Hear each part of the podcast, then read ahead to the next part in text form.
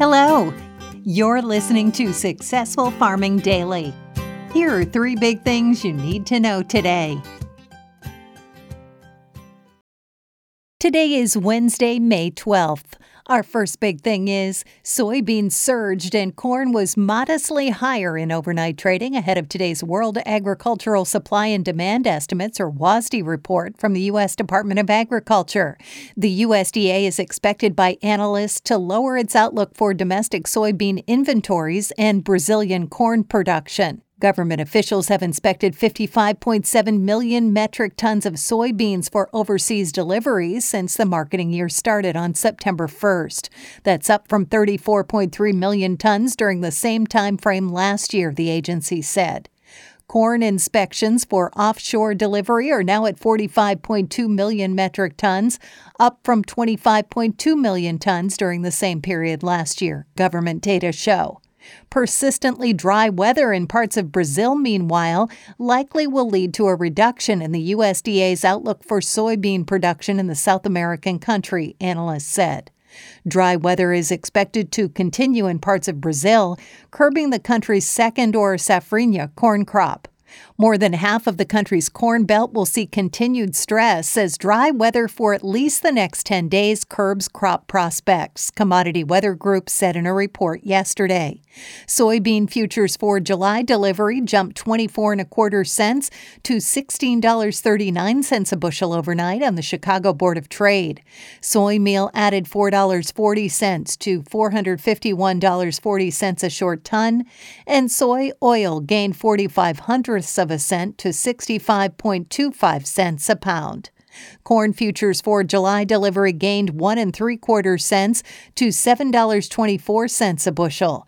Wheat futures for July delivery fell two and a quarter cents to $7.39 and a half cents a bushel, while Kansas City futures lost two cents to $7.08 and a half cents a bushel. Next up, the USDA's outlook on domestic soybean inventories and Brazilian corn production likely will decline in reports today. Strong global demand for soybeans and adverse weather in the South American country will contribute to the cuts, analysts said. The May supply and demand and WASDE reports are due at noon in Washington. The Ag Department likely will project U.S. soybean inventories at a mean of 110 million bushels, down from an April projection for 120 million bushels according to consensus estimates from analysts. Corn stockpiles are seen by analysts at 1.28 billion bushels versus last month's government outlook for 1.35 billion bushels.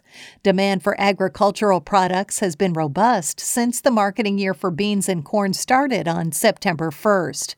Exporters have shipped 56.3 million metric tons of soybeans overseas since the beginning of September, up 66% from the same time frame last year.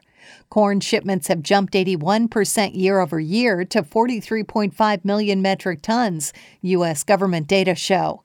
In South America, meanwhile, Brazilian corn production will be front and center as the USDA is expected to peg the country's corn crop between 100 million and 106 million metric tons. That's down from the previous month's projection of 109 million metric tons. Extremely dry weather that's lasted for weeks has curbed production in the South American country. Brazilian consultancy AgRural last week said it now expects the country's second or safrinha corn crop at 69 million metric tons, down from a previous outlook for 75 million tons.